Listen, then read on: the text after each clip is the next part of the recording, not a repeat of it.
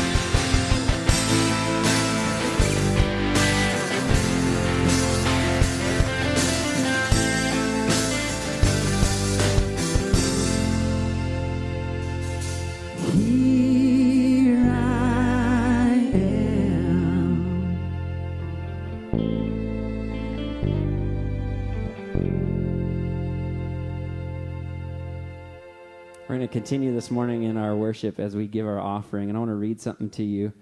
Uh, this is from Psalm 103. It's verses 1 through 5. It says, Of David, bless the Lord, O my soul, and all that is within me. Bless his holy name.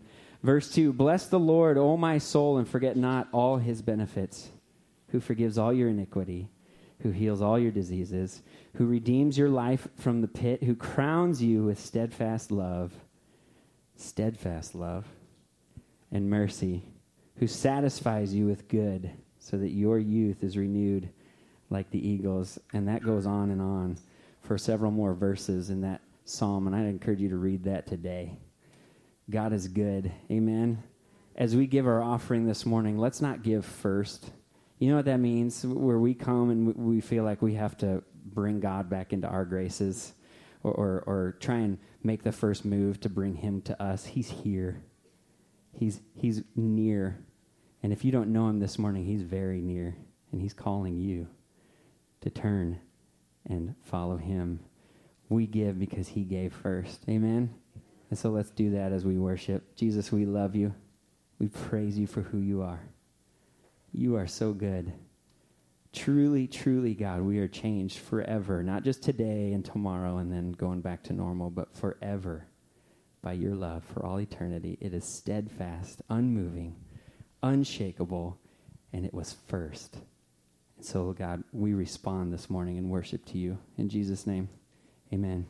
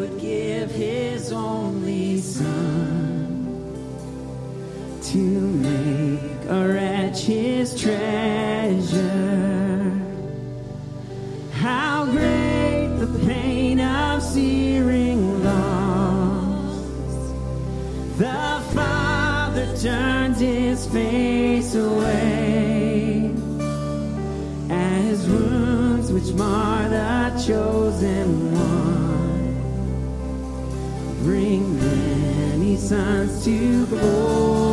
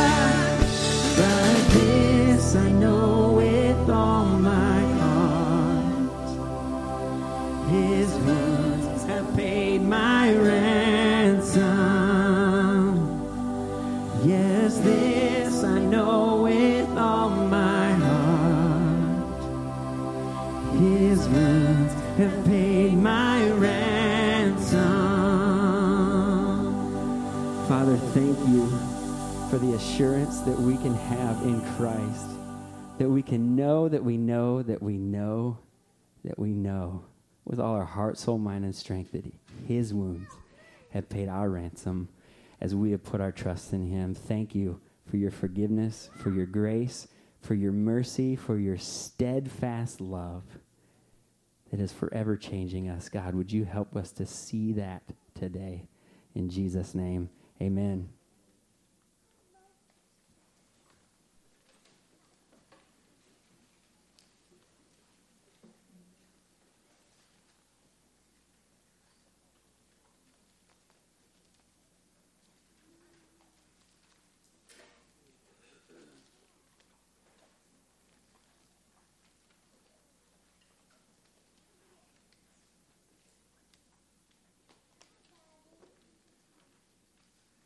Morning. All right, uh, my name is Joel Zare. I'm one of the teachers for the fives and kindergartens class. I also lead some of the large group time uh, back there in Sun Chasers. I'd just like to invite all the kids to come on up here this morning. Uh, we're going to talk a little bit about uh, what we're going to be learning today. So if you want to come on up, bring your brothers and sisters, your friends, come on up, and you guys can go and sit down here right in the front. We're going to have a little video, so if you want to make sure you can kind of see the screen, that'd be great. Yeah, right there's great.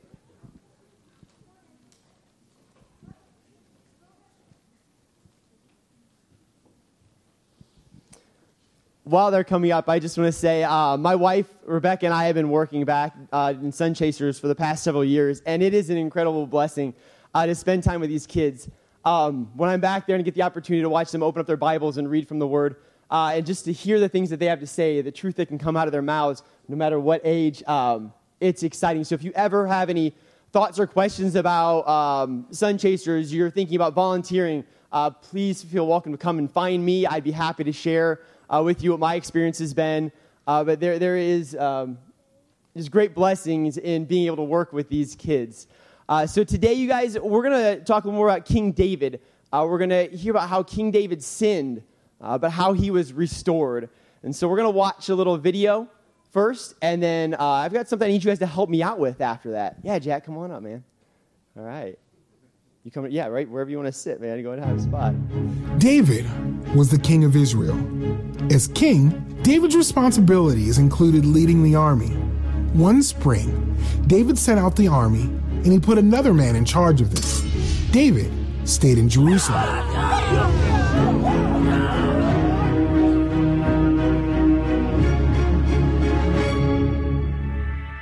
One evening, David looked out from the roof of his palace and saw a beautiful woman named Bathsheba. Bathsheba was the wife of Uriah, one of the best warriors in David's army. David sent his messengers to get Bathsheba, and she came to David's house. Later, Bathsheba told David that she was going to have a baby. The baby would be David's. David knew what he had done was wrong. David should not have a baby with someone who was not his wife. So David made a plan to make sure no one found out that Bathsheba's baby was his. David called Uriah home from the battle and told him to go spend time with his wife. But Uriah didn't think it was fair for him to relax at home while the other men were at war. He slept on David's doorstep and refused to see his wife. David's plan was not working, so he made up another plan. This time, he instructed Joab, who was leading the army, to send Uriah into the hardest part of the battle so he would be killed. So Joab sent Uriah to the most dangerous part of the battle, and Uriah was killed. David took Bathsheba into his house to be his wife, and she had a baby boy. God knew what David had done, and he was not happy with David. God sent Nathan the prophet to talk to David.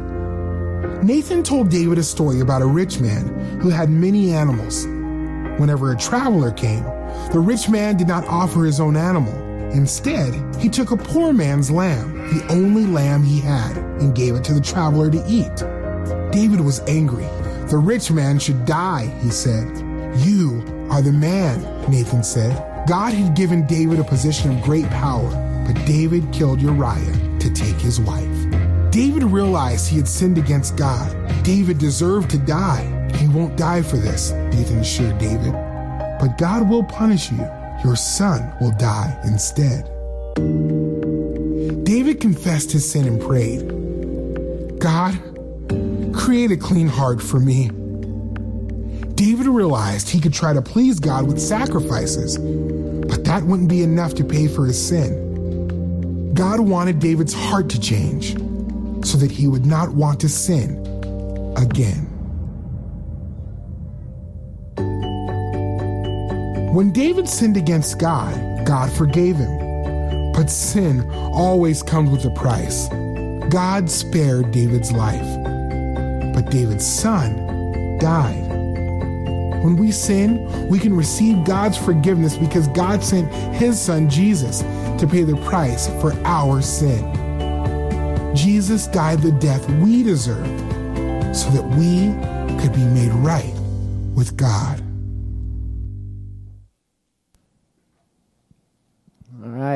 Well, I need you guys to watch up here closely. So if you want to, you might want to stand up here for a second, too. That might help out. What you guys just heard about was, excuse me, I don't want to get any of you guys, was how David sinned. Right? And then a couple things happened after after David sinned. All right, so I want you guys to take a look here. What's this? You guys can't tell? What is that? Yeah, it's a little plastic ball, right? Easy to find. What else do we have here? Cups. All right, so we can put one under the cup. Do you guys know which one's under? Yeah? Okay. So when David, you guys still know which one's under? When David sinned, there's a couple times he tried to hide his sin. All right, I got a question for you guys. How many think it's under this one? This one? This one here? Right. There it is. All right. Okay. David tried to hide his sin. Okay. You guys watching again? Yeah? Oh, Brock's watching. All right. How many think it's under the middle one? A couple people. How many this one over here? No? Over here? All right. You guys got it? Okay. All right. Should we go fast? All right. No, not fast. Some of you might still get it. Slow? All right. Let's try that. Okay, how many think it's under this one? Some of you, how many think it's under this one? Some of you, how many think it's under this one here? Yeah, I get a little more confused. Oh, not, not that guy. No, not that one. Yeah, some of you still right, all right? Okay. You right? All right, yeah, some of you are right. Some of you miss, got confused maybe where it got lost. Tried to hide it a little bit from you guys. Some of you guys followed it, some of you didn't, right? We're going to try it one more time, okay? One more time. Try some different cups. All right, watch carefully, okay? All of you make sure you're watching carefully. Should we go slow or fast? Fast, okay, so we'll go fast, okay?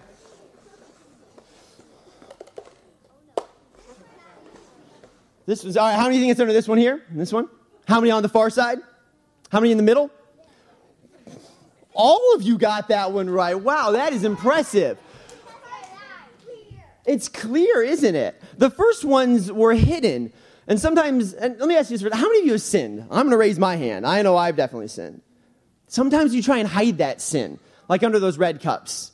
And sometimes people may not know it. But under these clear cups, how many of you could see the ball under the clear cups? Yeah, even when we try and hide our sin, who knows about our sin? God. God knows about our sin. And the cool thing, if you were listening, and while we were singing this morning, uh, I noticed we talked about how each of us are sinners. But God knows about our sin. And if we confess our sin like David did, He's going to forgive us. All right, every story that we talk about back there in Sun Chasers in this Old Testament talks to and speaks to the idea that Jesus is one day going to save us. Jesus has come to earth, and if you confess your sins, all right, and you trust in Jesus to forgive you for those sins, he will come and live inside you and you will be saved and you will be a child of God. And so I want you to think about that today as you learn more about King David. All right? You guys did a great job. So if you want to, especially you older ones, go back. If you've got your Bible with you, find 2 Samuel uh, chapter 11 and you guys can follow along too. All right? Thank you guys. You guys can head on back to your seats. Appreciate it. I'd like to go and Ron can come on up and I will go find my spot back uh, with my wife. So thank you guys so much. And again, if you have any um, questions about Sun Chasers, feel free to come and find me after the service at any time. Thank you, Joel. I like those clear cups. I found out something. My name, first of all, my name is Ron. I'm an elder here at Cross Point, and uh, welcome to our church service this morning. But I found out something new this morning. I found out that you can lead worship without any sleep. I don't know if anyone's heard the exciting news, but uh, Eric and uh, Bree are the proud parents of a new child. 1:30 last night, Lyle Warren was born. Congratulations, seven pounds, one, eight ounce, 21 inches. Uh, so, congratulations to Eric and Bree. Um, this morning, our topic is David and Bathsheba, as you know. I really appreciated Dave giving me this topic. And then to throw the cherry on the top, he. Uh, says, Oh, and Ron, by the way, it's a family service, so if you could throw in a little something for the kids, that would be great. And uh, let me get my timer here.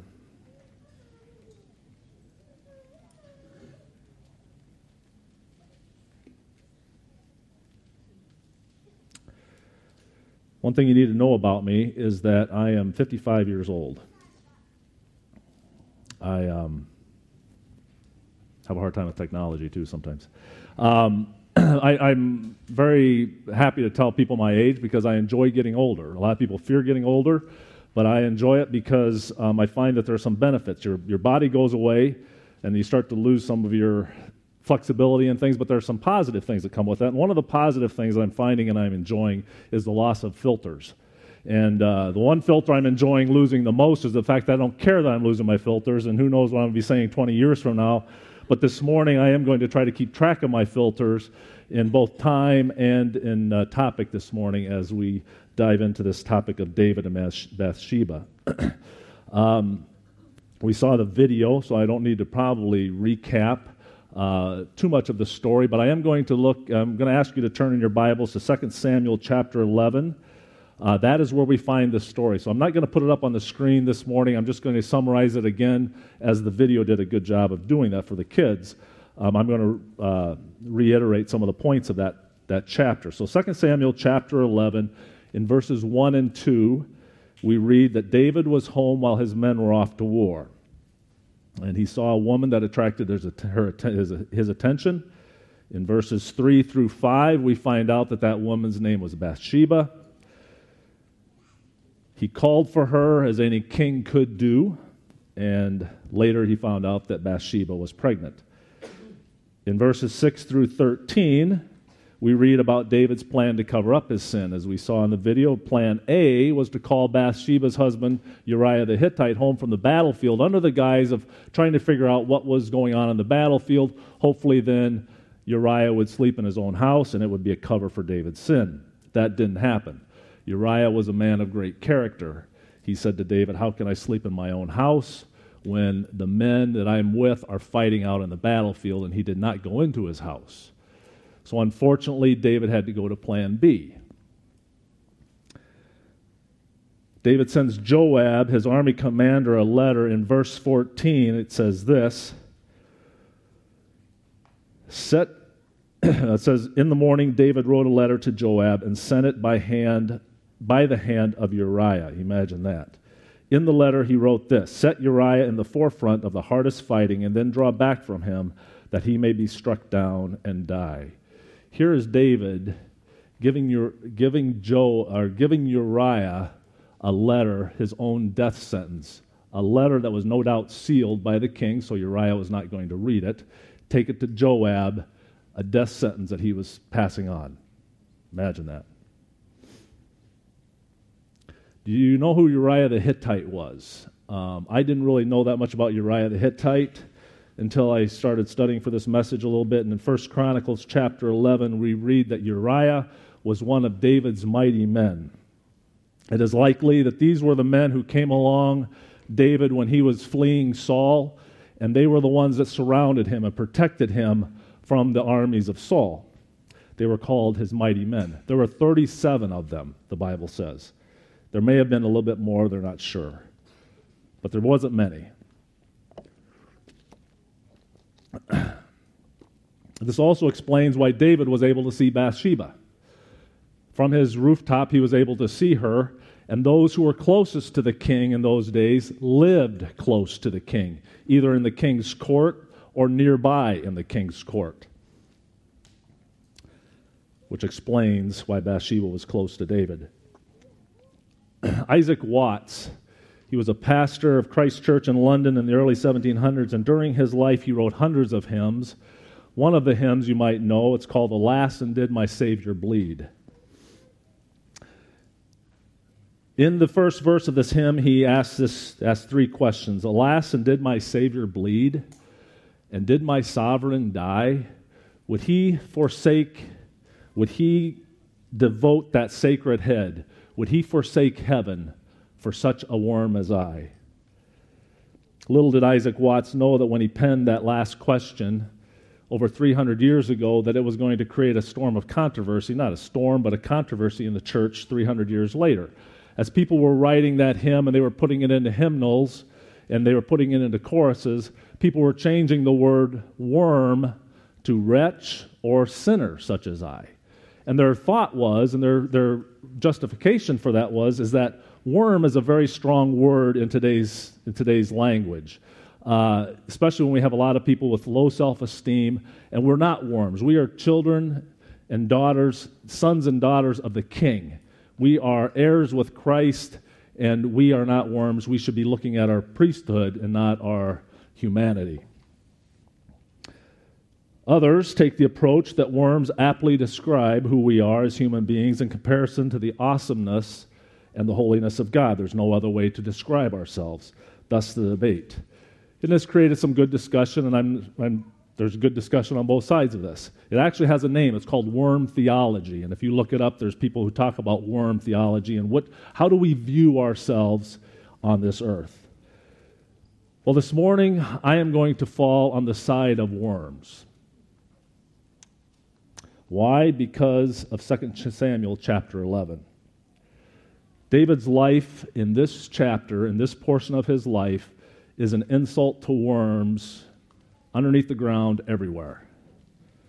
Who uses their position of authority to sleep with another man's wife?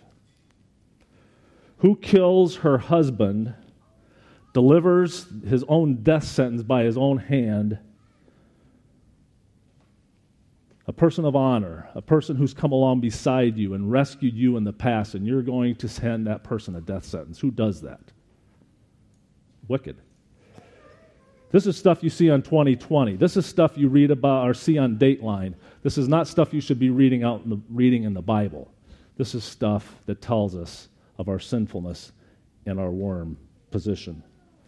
So, the first point of my message this morning, you, you may or may not want to write this down. Very deep, so you might want to write it down. My first point is David was a worm. Point one. That's what happens when you get a volunteer pastor you get real deep theological points. Point one David was a worm. Yes, he was a man after God's own heart. Yes, he was the king of Israel. Yes, he wrote the majority of the Psalms. Yes, yada, yada. Yes, David was used greatly by God. But in this part of his life, at his core, David was a sinner. A sinner in desperate need of a Savior at this point. The second point of my message this morning is you don't have to, you, please don't write this one down, but my second point is this Ron Peterson is a worm. I've been married to a wonderful woman for 26 years. What I'm going to say this morning is not new to Karen. We've talked about it in the past. But in our 26 of years of marriage, I have not been 100% faithful to her. I, like David, have committed adultery. In Matthew chapter 5, Jesus says this You have heard that it was said, You shall not commit adultery. But I say to you that everyone who looks at a woman with a lustful intent has already committed adultery with her in his heart. I have a heart condition called sin, just like David. Physically, I have been faithful to my wife. But Jesus says, don't just hang your hat on the physical thing. Sin is there long before any physical action takes place. Now, I haven't pressed Karen on this, but I have a sneaky suspicion that if I were to ask her, she probably hasn't been 100% faithful to me either in our 26 years of marriage. When we apply Jesus' words and when we apply Jesus' standard, standards to what sin is and to its impact on our lives. We, are all, we all contain the same seeds of sin as David does, as David had. Jesus, earlier in the Sermon on the Mount, describes murder. He says, You have heard that it was said, in verse 21, he says, You have heard that it was said to those of old, You shall not murder, and whoever murders will be liable to judgment. but I say to you that everyone who is angry with his brother will be liable to judgment. Whoever insults his brother will be liable to the council, and whoever says, You fool, will be liable to the hell of fire. Those are strong words that Jesus said in Matthew 5. Jesus not only upholds the law in his teaching, but he raises the bar in his teaching. He points out that the heart that drove David to commit adultery and the heart that drove David to commit adult or to murder is the same heart that beats in every one of us. No one is immune from the disease of sin that we have. If we were to list the most heinous sins, I'm assuming murder and adultery would be somewhere near the top. These two sins obviously have the most physical consequence here on this earth. However, when I read 2 Samuel chapter 11, there's a more insidious sin that creeps into my life that I'm not aware of as much, but it's a sin called pride. First, pride gives me the wrong impression of my sinfulness. It's what keeps me from seeing my need for Jesus. I look at the life of David and say, at least I've never physically been unfaithful to my wife. I've never killed anyone. I've never slept with another man's woman, wife. Excuse me. I compare my faithfulness in marriage to him, his, and I ignore my own physical, my, or my own spiritual condition. I'm a mud wrestler walking around covered in mud, keeping my nose clean, pointing out the mud in everyone else's life and saying, God, look at me. I have a clean nose. And I think I'm cleaner than I actually am. Technically and spiritually, there is not a spot of dirt on, on me, thanks, thanks to the blood of Jesus, which Paul says cleanses me from all my sin. But I'm stuck with this physical sin racked body until I leave this earth. And while I'm here, my sinful self still likes to run around comparing myself to other sinners in hope that God and others will see me more attractive than I actually am. That's pride. John Owen, who was an academic administrator in Oxford in the 1600s, it's back when Oxford wasn't afraid to let people study the Bible.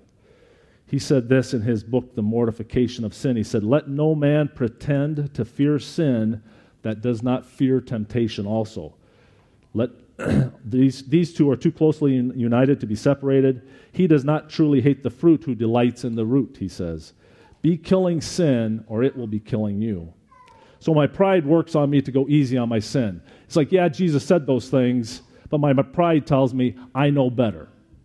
Jesus didn't really mean those things because I know that adultery and murder, they're worse than the other sins, and that I'm not like that. I think I know more than what Jesus himself said. So that's pride.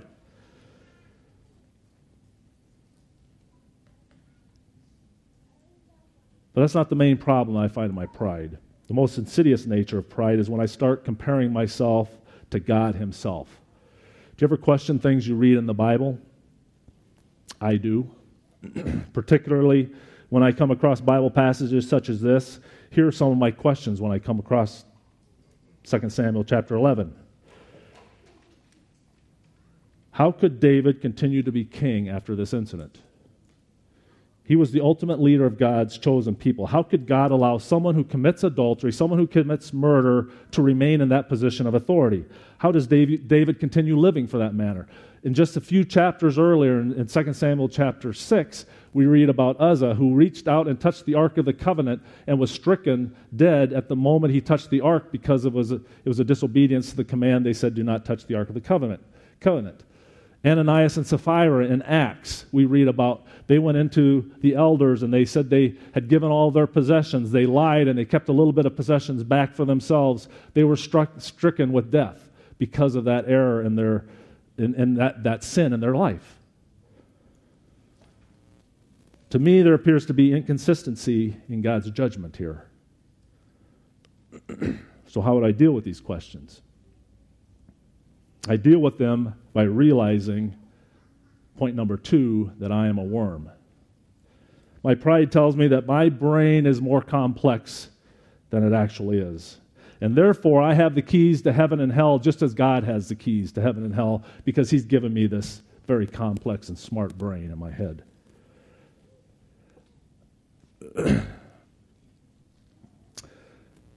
when, if we compare my brain to the nature of God, who does not have a brain, he has a nature. If we compare that, the distance between my, my brain and the worm's central nervous system is indistinguishable between myself and the nature of God. We have to keep in, I have to keep in mind of that. I was talking to a family member the other day who was, he started his own inter, internet company, and he's no, is no doubt the most brightest family in our, member, in our family member in our family. He's into software development, and we were talking about artificial intelligence.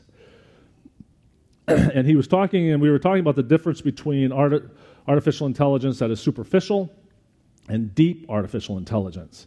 And he's saying the superficial art intel, artificial intelligence is where he works. It's self driving cars, it's robotics, it's making machines do the things that we want machines to do. But what scares him and what scares others is deep artificial intelligence, and it's worth looking at.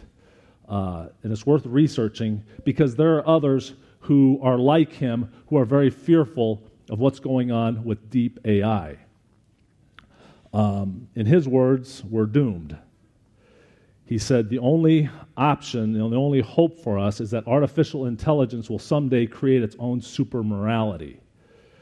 And it's not just him that is talking about this, uh, even though I trust him because he's in that field.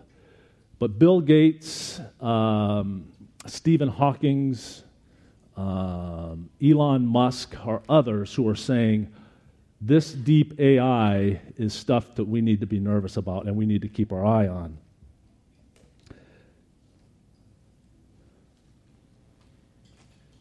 So here we are as humans, so intelligent and so ignorant at the same time. We are in the process of creating our own electronic Tower of Babel. As I was listening to him talk about that, that's what came to mind. We are developing this mind that is so deep and farther and faster than our own minds that we run the risk of being outsmarted by the very creation of our own hands. And atheists agree. Stephen Hawking's, in referring to his fear of deep AI, he states this in an interview. He says, and he's, he was referring to military interventions. And he says, when we get artificial intelligence that can outthink and outsmart our enemy, he says, when will it come, o- come back to us and outsmart us? And he says something very interesting here. He says, humans, limited by slow biological evolution, couldn't compete and would be superseded by AI.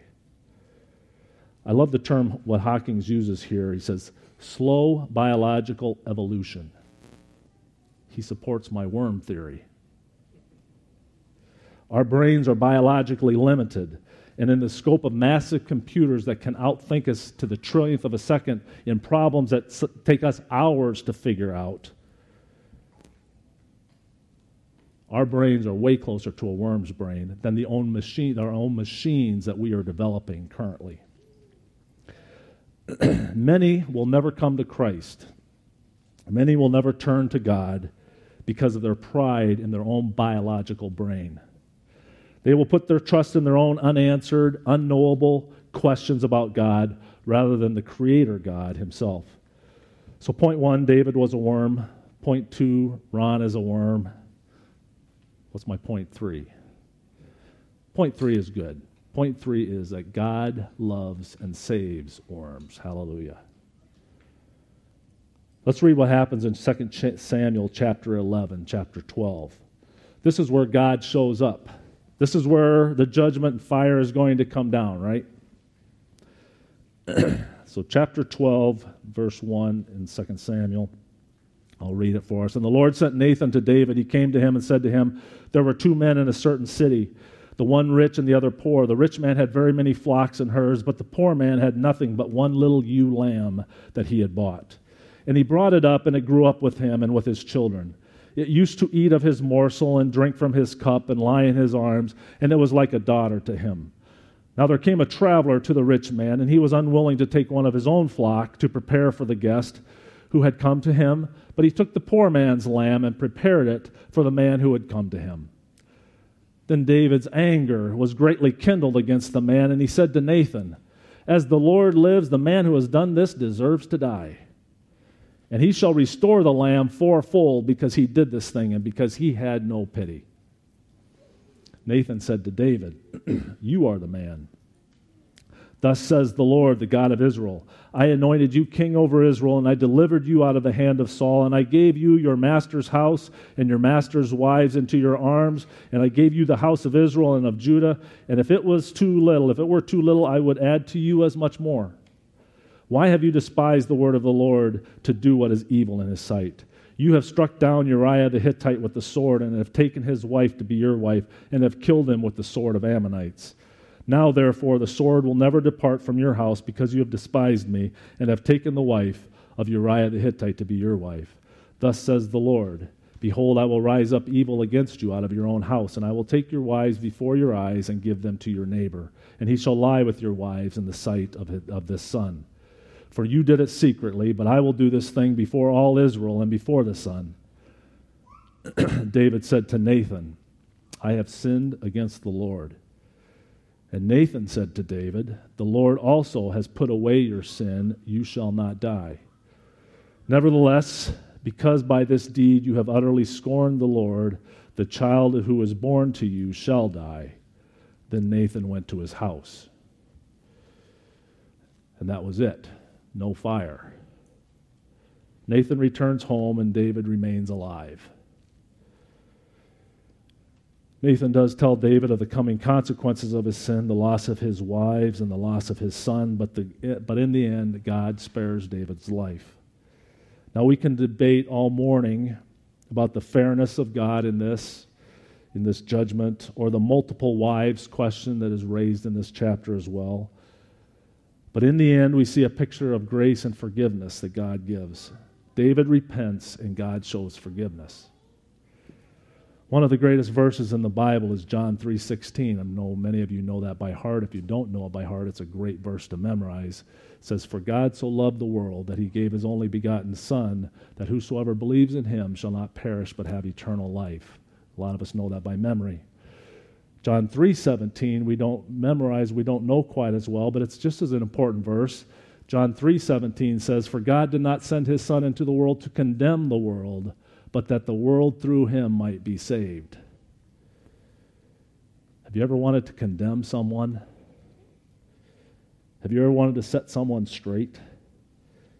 If anybody ever needed to set someone straight, it was Nathan the prophet confronting David in this chapter. Did you notice how David confronts him?